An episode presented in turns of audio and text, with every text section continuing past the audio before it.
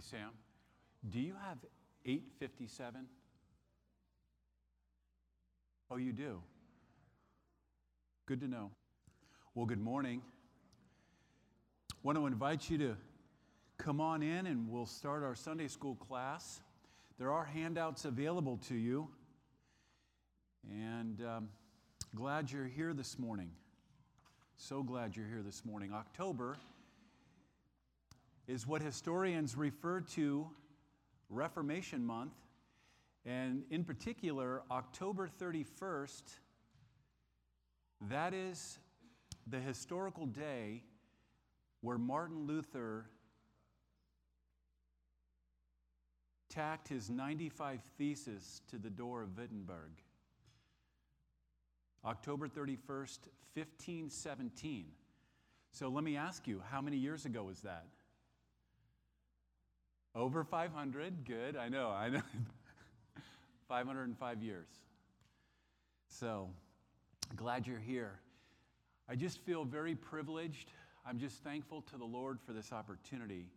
It has been wonderful to look and to hear godly men reflect on the history of um, the Reformation. I would like to bring a few, uh, a few resources um, to mind.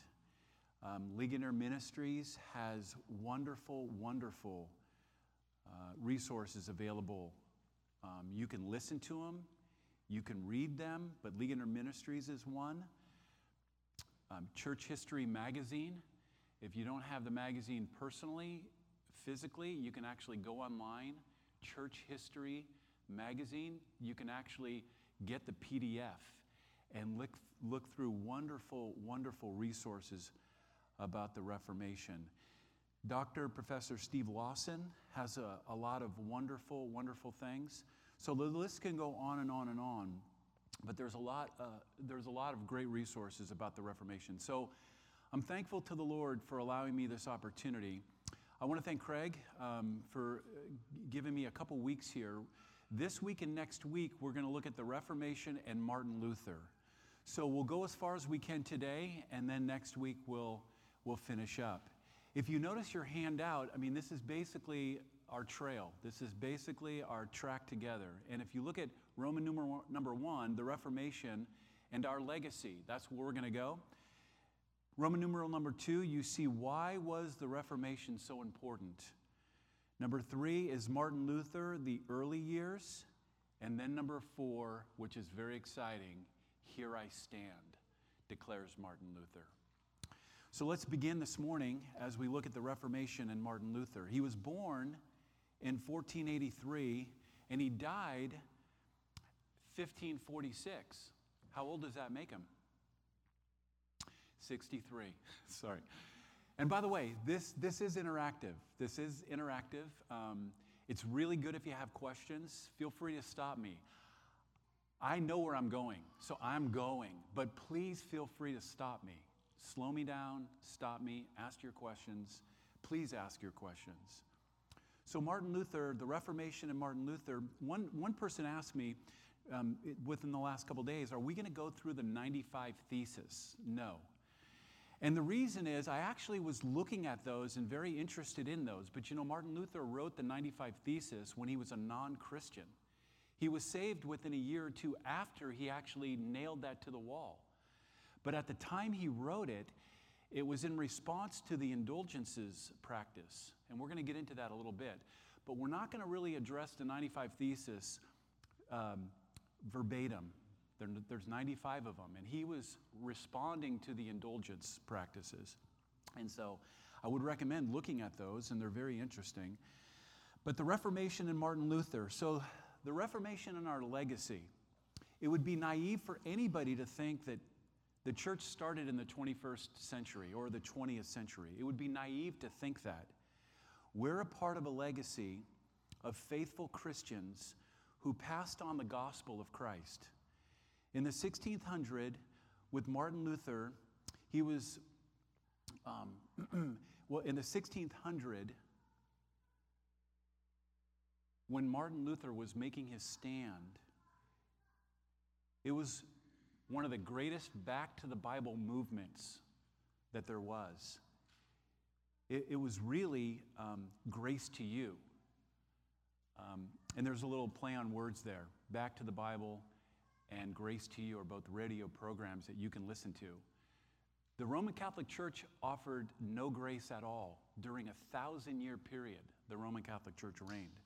But the 1600s, uh, this uh, Professor Steve Lawson, he says that the reformers were men who God used to light a match to, uh, to light a match to start the fuse to ignite the explosion of the Reformation.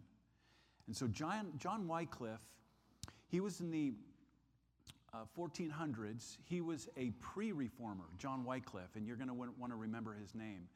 John Huss, who was in the modern day Czech Republic, he was a pre reformer. He was in the 14th century. And then Martin Luther, Ger- he was actually a German reformer. And we're going to talk a little bit more about that. But um, John Calvin, these were some of the men of the Reformation. Um, part of our legacy as Christians. John Calvin, a Geneva reformer. William Tyndale, an English reformer. John Knox, a Scottish reformer.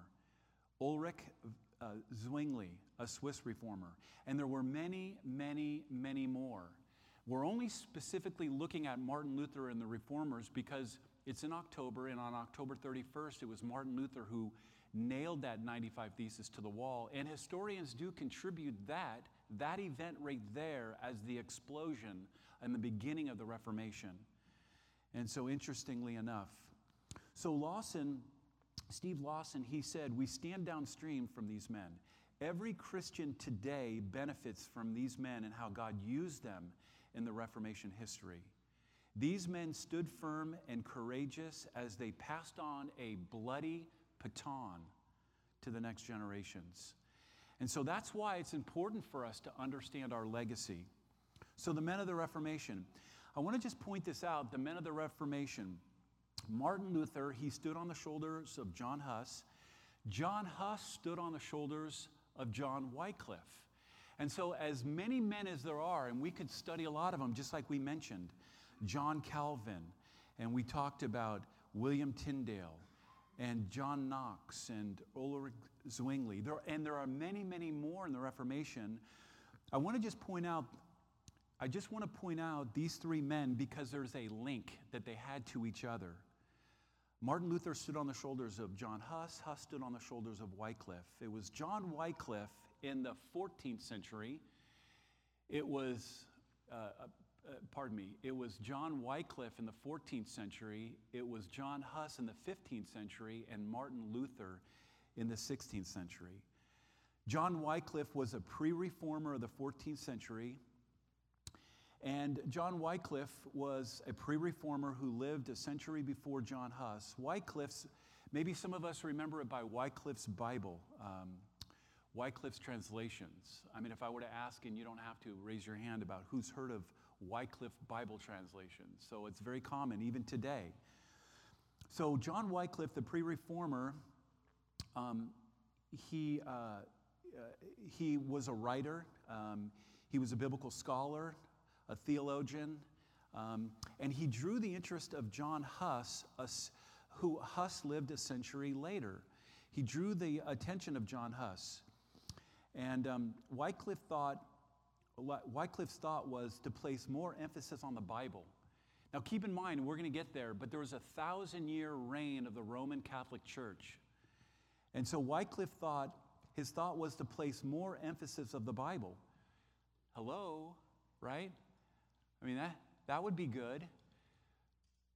But the Catholic Church had subverted all the authority and the power from the Bible and placed it on themselves. And so for Wycliffe to have these kind of thoughts, it was amazing. So Wycliffe was saying we need to have more emphasis on the Bible to promote more reform of the clergy and the Catholic Church and the Pope in general. So a hundred years later, here's John Huss. He, began, he became increasingly increasingly interested in the writings of John Wycliffe. And in fact, he himself started to trust Scripture more and more and more because of Huss' writing, uh, because of Wycliffe's writing 100 years before that. So Huss was influenced. John Huss was influenced in the, in the 15th century by Wycliffe and um, once confirmed. Um, Huss was influenced by Wycliffe and once confirmed. He desired to hold and believe and assert whatever is contained in Scripture as long as I have breath in me. This was John Huss, being inspired by the words of John Wycliffe and being inspired by Scripture and Scripture alone. And so Huss preached key Reformation themes. Now remember, Huss is a pre reformer. A hundred years before that, a lone voice in the wilderness, preaching about Reformation, Reformation, Reformation. So Wycliffe was important in the 14th century, passing that on to John Huss in the 15th century. And so here we have uh, Huss preaching key reform themes like, like uh, hostility. Huss was hostile to indulgences a century before Luther drew up the 95 Thesis. So the reformers looked to Huss's life, in particular, his steadfast commitment in the face of the Catholic Church, in the face of their domineering, in the face of their cunning brutality. In fact, John Huss was eventually burned at the stake by the Roman Catholic Church for his reformed views. Huss was committed, he was a committed Christian, and he prayed, Lord Jesus, it is for thee that I have patiently endured this crucial death or this cruel death. I pray thee to have mercy on my enemies. And so when Martin Luther, when he heard these, when he heard these things, Martin Luther was impacted by the life of John Huss. And early in his monastery, his, mono, his, monast, his monastic career, Martin Luther was a monk.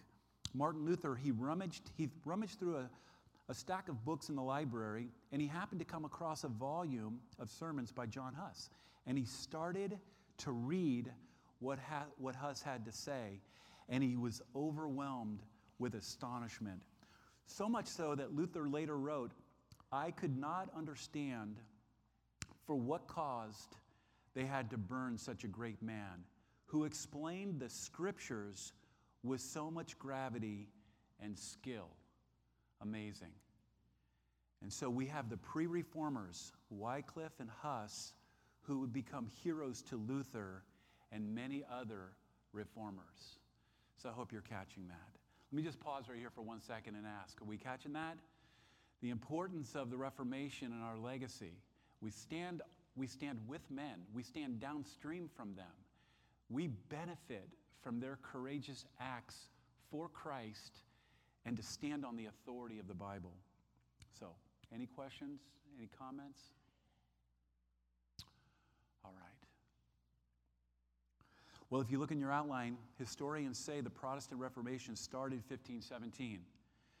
So historians say 1517, and, and, and specifically October 31st, right? Where in our country, in America, we celebrate Halloween. The reformers they were celebrating Reformation Day.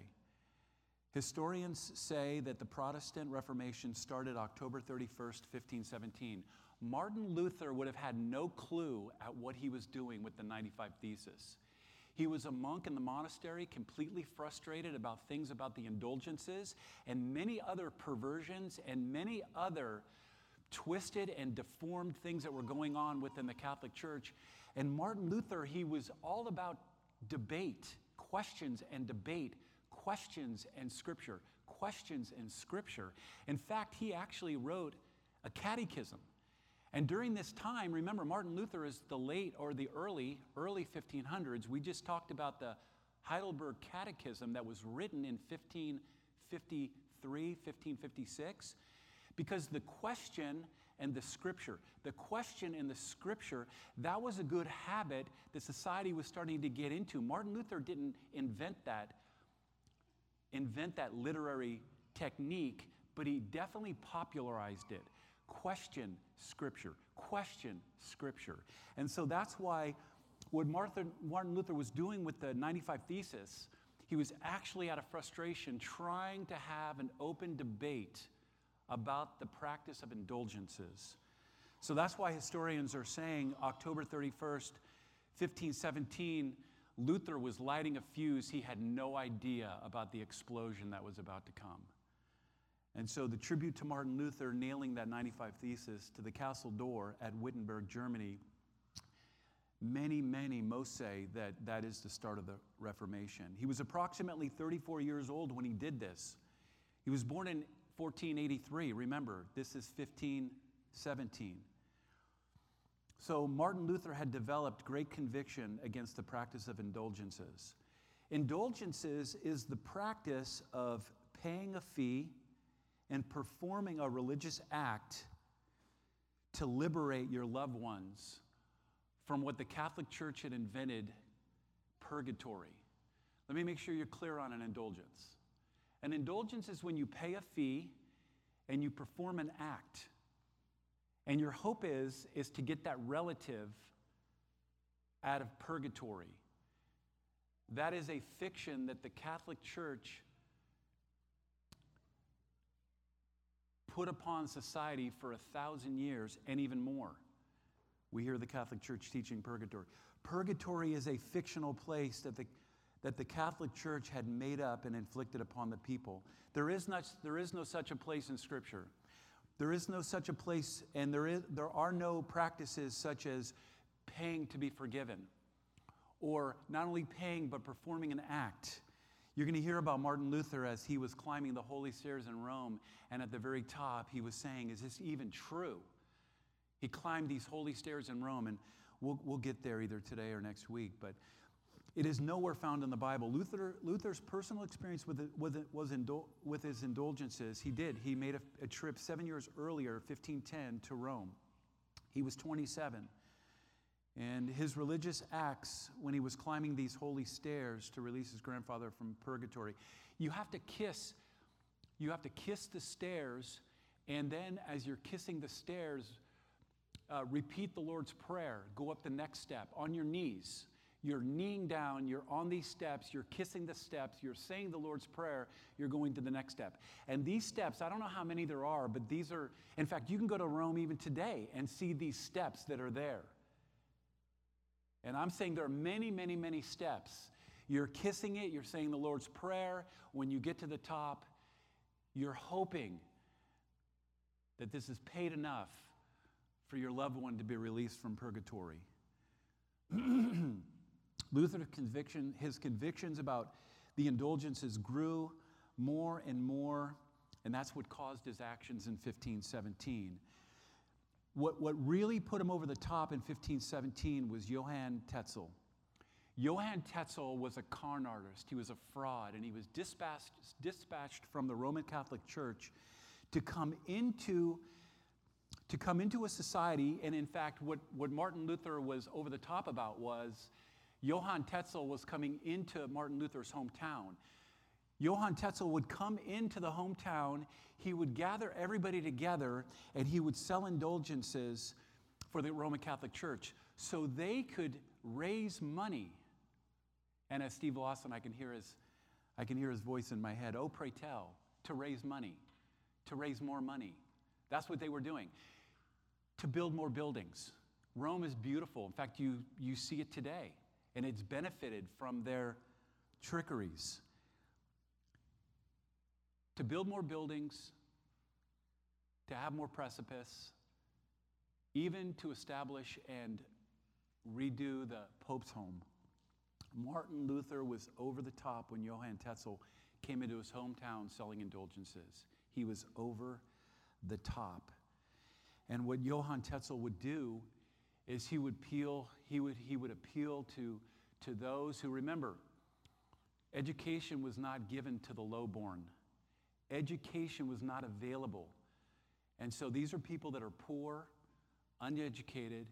The very little money that they had, Johann Tetzel was, was more than willing to vacuum it from their pockets. And so Martin Luther was completely over the top when Johann Tetzel came into his society. Martin Luther, in fact, the Pope had once said about Martin Luther, he said, We have a boar loose in our vineyard. This is what the Pope said about Martin Luther. He was a dog on a bone. And when God had saved him, and Martin Luther understood the authority of Scripture and understood the gospel, can you imagine? There was not one ounce of grace given by the Catholic Church. And so when Martin Luther, when his eyes were made open, can you imagine the grace that Martin Luther experienced and how he understood the importance of sola scriptura? Can you imagine that? Scripture alone, Scripture alone. And so Martin Luther would have no idea again as he was responding to Johann Tetzel October 31st, October 31st, um, uh, 1517, when he nailed the thesis to the wall. So, let's take a pause for one second and ask any questions, any comments? Don't mind questions. All right. Don't mind moving on either. So, I hope you're finding this interesting. Why was the Reformation so important? Understanding the reforming, the deforming, and the reforming of Christ's church. Let me say that again. What's important under this section is understanding the forming, deforming, and reforming of Christ's church. Let me just start out by saying the forming of Christ's church, the importance of the first century. I mean, when you look at the, at the 16th century, and that's when the Reformation was starting, I want you to be clear on this. Why was the Reformation so important? It goes back to the first century. Christ has been incarnate, God incarnate. God is coming to man. And in the first century, we see this. Christ has come and he's imparting himself. Christ is coming and he's dying for sin. He, he fulfills the scriptures by keeping the law perfectly. He, he proactively then dies on the cross for our sins. And so then we see him being killed, we see him being buried, and then we see him rising from the dead. The first century was absolutely important for the reforming of the church. And then, as the apostles waited in Jerusalem, the Spirit of God came upon them. And if you read the book of Acts, you're going to notice that is the history of the acts of the Spirit of God forming Christ's church. The book of Acts, you can read it and you can see how the Spirit of God had formed Christ's church. So Christ is building his church in the first century, and he's passing his words on to the apostles. And so we see here the apostles were given the authority of not only his message, but the authority of Christ, but the authority of Christ in itself to confirm and to testify of all these facts about Jesus Christ. So the first century is completely important for us to understand about the forming of Christ's church. The first century I don't know if I put B on your outline. I don't think I did, but I was just kind of giving you a map um, to follow along here. But the first century truths Jesus is the head of the church, not the Pope.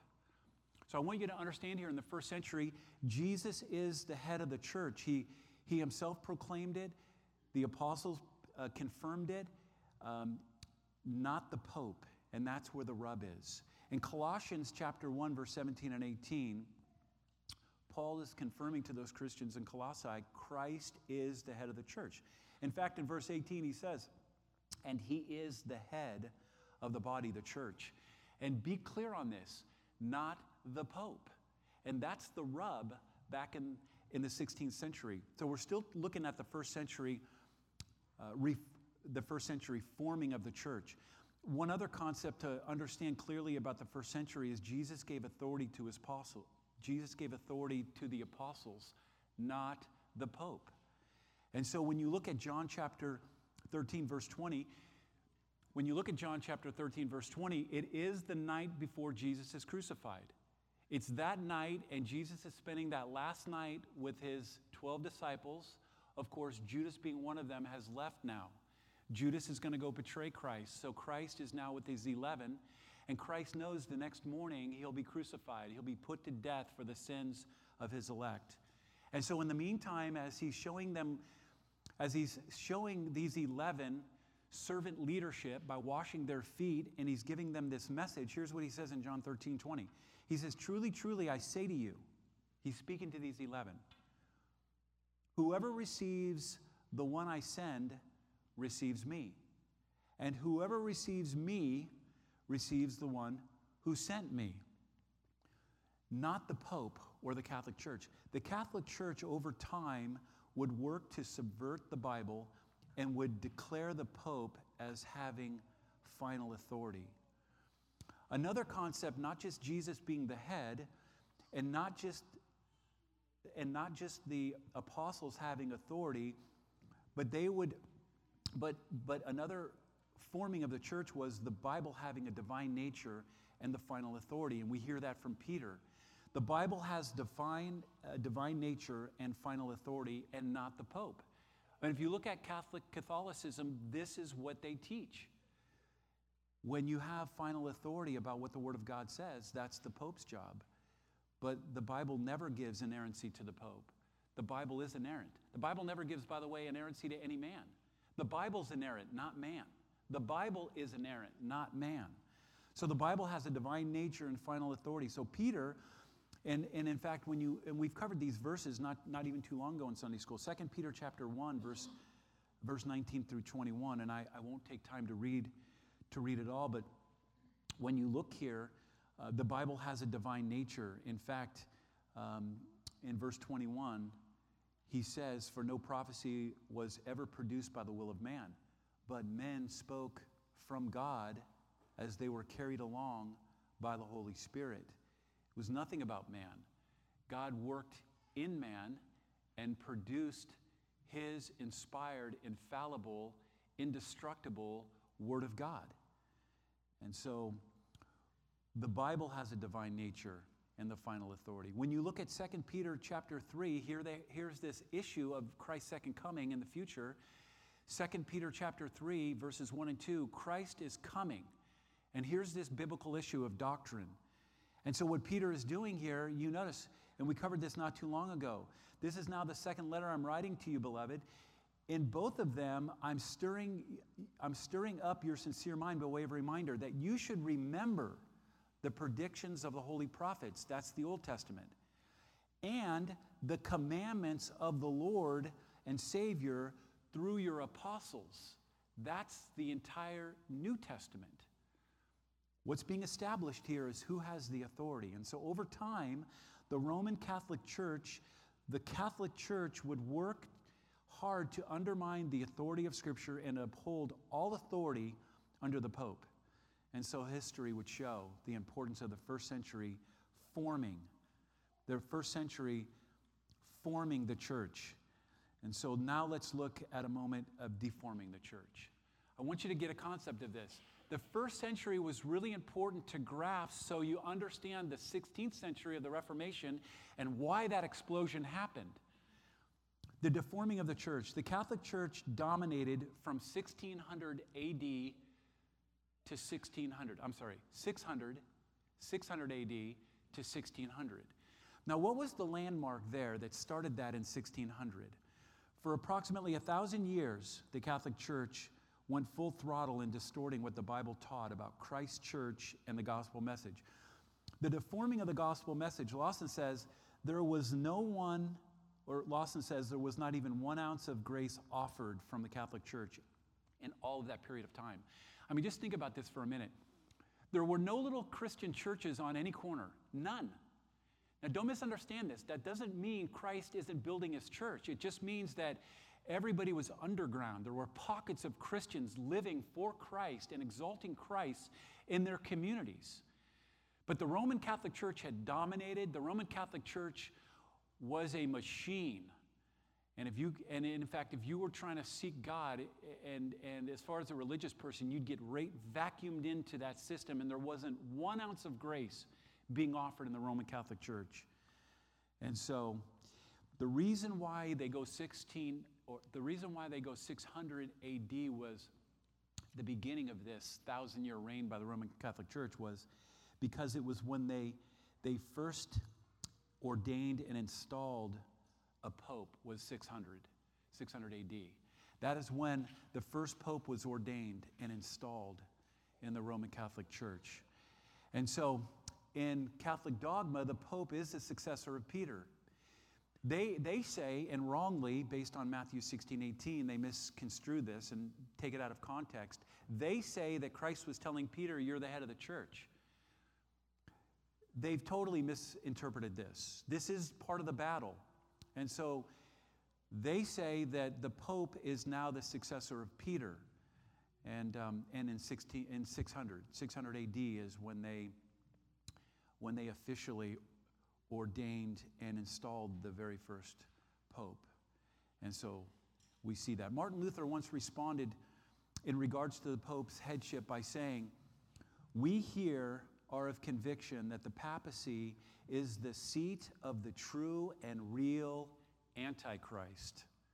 Personally, I declare I owe the Pope no other obedience than that to Antichrist. Now, Luther did back his words up with Scripture, and he pointed to Second Thessalonians 2, verse 4, which just talks about the man of lawlessness needs to come. And in fact, Luther was saying, uh, Luther was saying, based on Second Thessalonians 2, verse 4, he was saying, the, the man of lawless, the man of lawlessness must come who opposes and exalts himself and exalts himself against every so-called God or object of worship, so that he takes his seat in the temple of God, proclaiming himself to be God. I don't know if you're catching this. But what that verse is talking about is the man of lawlessness will come and he'll place himself in the seat of God. That is an abomination. And he'll place himself in the seat of God and take all the worship that is due to God and he will place it upon himself. This is how Martin Luther looked at the Pope. He also used 1 John, 1 John 2 18. And again, John's warning the first century Christian and Martin Luther is reflecting on John's writing. He called him General John. He's, refle- he's reflecting on General John's writing, Children, in the last hour, as you have heard that Antichrist is coming, and so now Antichrists have come. Remember, Martin Luther is contributing the Pope as the Antichrist, full throttle. Therefore, we know that this is the last hour. Now, just to put this in context right here, I'm telling you in 1517, Martin Luther nailed those 95 theses to the cross, and he was non saved. Within a year or two from that, Martin Luther becomes saved. In 1521, this is when the church has had it, the, the Catholic Church. They call Martin Luther, they call him to the carpet and they call him into a Supreme Council and tell him to recant. And we're, we're going to get there. But I'm just telling you, when Martin Luther is writing these things about the, about the Pope being the Antichrist, this was 1518 and above. He'd become a Christian by now. And from 1521, when they called him to the carpet and wanted him to recant, and he said, and in fact, they showed him this table, and he had all these books, and he had all these things written about the scriptures and, and questions in Bible, questions in Bible. He had all these books written. In fact, one of them you can have in your hands today, The Bondage of the Will. They call it the, his magnus opus, the, the bondage of the will. Not hard reading, by the way. And he was writing this in response to Erasmus, who wrote The Free Will of Man. Sound familiar in our day and age? We have this conflict going on, the free will of man, that was Erasmus. And Martin Luther stood up and said, It's the bondage of the will. No man can operate outside of Christ saving him. And so you can see here Martin Luther, he looked at the Pope as the Antichrist, but I wanted you to just see a little bit of context there and understanding. He wrote the, the he, he nailed the 95 Thesis to the wall in October 31st, 1517, became a Christian shortly after that. They called him on the carpet. They wanted him to destroy all of his books, and he said, Those books are all about God and all about the grace of God and the gospel message of Christ, if I burn those books, I, I would be denying the, su- the sufficiency and the supremacy of Scripture. I can't do it. And so there's a lot to be said about that day when Martin Luther did that in 1521. From that day, they excommunicated Martin Luther. And when you're excommunicated from the Catholic Church, remember, he was an Augustinian pope, uh, Augustinian monk, rather. He was a, he was a, a monk from one of the strictest lines. I mean, there were seven sects of, seven sects of, um, of being a pope. Martin Luther chose the most difficult back in those days. But, but, but he was excommunicated in 1521, and what that meant was um, you're destined for hell. Purgatory is not even available to you. You can recant and repent now, But if you don't, you're excommunicated and you're on your way to hell. You can be assured of that according to the Roman Catholic Church. And so he was looked at from 1521 as an outlaw. And so, as an outlaw, Martin Luther. So, we see here the forming of the church in the first century. And what we're talking about here is the deforming of the church. And I'm just pointing out to you that the Roman Catholic dogma about the Pope being the authority. I mean, the deforming of the church continued, continued for a thousand years. Martin Luther, he claims the Pope to be the Antichrist. But let me just go on a little bit and tell you about the deforming of the church. They twisted and they deformed the authority of Scripture. The Roman Catholic view of the authority concerning the interpretation of Scripture is this no individual believer, no, no, no individual believer is permitted to interpret the Scripture. But the entire Scripture interpretation is entirely upon the official interpretation of the, of the church, which comes by the Pope. And this means that every priest and everybody else must, must teach only the official Catholic interpretation on any given text of the Bible. You cannot go outside the Roman Catholic and the Catholic Church view. So there was this twisting of the authority of Scripture. There was twisting of services. They were spoken in Latin. The low born people were not permitted to even handle a Bible. I believe it was Martin Luther who said he hadn't even seen a Bible until he was 20 years old. This is a guy, Martin Luther, who came from means. His father owned a copper mill. Martin Luther's family had resources. And so the low born people were not even permitted to handle a Bible, not even read the Bible. Services were spoken in Latin. Praying to Mary, this is how they twisted and distorted and deformed. They prayed to Mary and the saints. When Martin Luther was unsaved in 1505, he cried out, after almost being struck by lightning, he cried out to the, to the um, patron Saint Anne for help. Uh, the, the patron Saint Anne uh, was the patron saint for miners. Luther's father owned a copper mine. So worship was distorted. You know, back then they took the pulpit and they moved the pulpit to the side and they emphasized the altar. And when it came to emphasizing the altar, they came up with something that's called transubstantiation.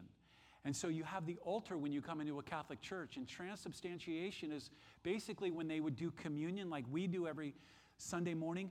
They would come in for Mass or communion, and they would come in there. And here's what they taught as you walk into a Roman Catholic church, the altar is right there.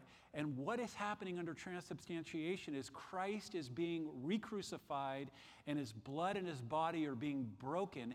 And their mystery, and they say this is literal, it becomes mystery, it's a mystery that becomes literal, and that is that Christ, his body, his broken body, and his blood actually become literal. Now, if you want to believe that, you can, but it's foolish. Nowhere in Scripture do you find transubstantiation. 1 Corinthians chapter 11, when we do communion, we do it to remember the broken body of Christ and his shed blood for our sins. Can you see the filth that is going on, the perversion, the twistedness, the deforming? And people lived under this for a thousand years. Can you understand the importance of the Reformation? I mean, you have the twisting of these church services. Worship was distorted. And so that's why in the Reformation, they started teaching biblical. They put that pulpit right to the center. I'm not going to get into Francis Chan. Some of you might know that current day name. But he makes a big deal about moving the pulpit to the side. He makes a big deal about moving the pulpit to the side, and he goes back to Catholicism and making this altar more available. And he says it in the Roman Catholic Church language. I'm not going to keep going with that. We're talking about the Reformation and Martin Luther. But I just want to give you a little seed there of Francis Chan. Super available information on him. So the church is twisting, they're deforming, they're perverting. It goes all the way down through all of these things. The emphasis was more on, on Mass and communion than it was preaching. And that's because of their mystery, where Christ becomes literal. And Christ then, this is heresy, where Christ has to be repeatedly, repeatedly sacrificed, repeatedly sacrificed. That's sacrilegious, that's heresy. Jesus himself said it in John 19 30 as Jesus. As Jesus hung on, the cross for all of our sins, John 19 30, you know what Jesus says? Most of us remember this. It is finished. He literally died. He literally was buried. And now he sits at the right hand of God, intertoning, uh, atoning for, uh, there as a mediator for us. So, a little bit there about the twisting. Let me just finish our time by saying the 1600s then was so, so important. Why was, why was the Reformation so important? The 1600, the 1600 century was so important because it was reforming Christ Church back to what it should have been. And so, as we're finishing up here, the Lord woke men, the Lord woke men up. The Lord woke men up to the inspiration and the authority of the Bible. And so Martin Luther was just in a line of many, but, but God used him in a unique way in his position. Um, Martin Luther didn't become a Christian until later in his life, which is interesting. Um, so Luther was 90, uh, right, uh, he was, um, Martin Luther's 95 thesis was all about having a scriptural debate regarding the practices of indulgences. It's important to understand the 16th Reformation. This was the match that God used to light the fuse to bring about the Reformation. Preaching God's word was being, being restored and moved back into the center of worship. The pulpit would be um, the place where people gathered to hear God's word. They wanted to hear what God had to say. Tell us what God has to say. You know, when Martin Luther in 1521, when he was um, told to recant and he couldn't, and then looked at as an outlaw, his friends actually came and kidnapped him and then brought him to what's called the castle. And they kidnapped him and kept him there for about nine months for his safety. And while he was there, in three months, Martin Luther translated the whole New Testament in three months. And it was amazing because from there, remember, Gutenberg's press was now just starting to pick up steam, and it was a newly invented. Talk about the information highway. Here we have, in the first century, the Roman roads is said to be that information highway. Now you have the Gutenberg press, which is said to be another information highway. And so from 1521, when Martin Luther translated that that New Testament, that Greek New Testament, into the German language from 1521 until when he died in 1546. It's amazing, but 500,000 copies are said to have been pumped out into the society. Amazing. These were all part of the Reformation movements. So men of faith were emerging. The Gutenberg press, it was available to people. Uh, the universities were, um, were a new system. The, the universities have been around for, for many, many hundreds of years, but the, the, reformers, the reformers put an emphasis on the lowborn people having that available to them.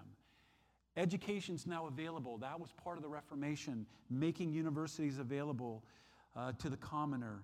And that had a great influence on society. The Bible would be available to the public. It was John, it was um, um, it was uh, William, William, William Tyndale, who was an England reformer. So when you start to get into this, you're going to see, as Martin Luther's in Germany, you're going to see God's working over here in England with William Tyndale, and he's working in Geneva um, with Calvin. And there are different ages. So if you kind of get into the history part of it, it's, it's, it's pretty cool. But William, William Tyndale, um, he, he once said, um, he once said, The farm boy will be able to have more Bible knowledge than most, than most Catholic priests. Um, I'm paraphrasing, but he has a historical saying. But it was William Tyndale that wanted to just, in fact, he was a translator and actually was tore up and killed. And so, as we conclude here, in fact, so the English reformer William Tyndale, he speaks of the Roman Catholic Church, and he once said, If God spare my life, ere for many years I will cause a boy who drives a plow to know more of Scripture than do all of you, speaking to the Roman Catholic Church. So I think I did pretty good. We made it, we, we made it section one here, the men of the Reformation, and why was the Reformation so important. So when we pick it up next week, we'll look at Martin Luther, the early years, and then Here I Stand. And um, we'll have a great time together. So I'm sorry I didn't leave any time for, um, for questions, but please come up afterwards, and would love to talk to you about this if you're. Uh, if you have a question or comment. So, what a rich, rich legacy we have. Rich legacy. And I hope I've edified you. I hope, I hope you've been stirred and stimulated a little bit to pick up those books that are close to you. Go to Ligonier Ministry, pull up Steve Lawson, listen to some of these. Um, you'll, be, you'll be enriched. So, Lord, we thank you. We thank you for this time. And we want to honor you as we look at your invisible hand working out in history. We look at your providential, your sovereign hand. You, you know all things even before. And so we're grateful that you allow us to look back at history and learn from it and to see the importance of it. May we be your people who stand for you. It's you, Lord, and you alone who deserve our exaltation and our praise. We thank you in Jesus' name. Amen.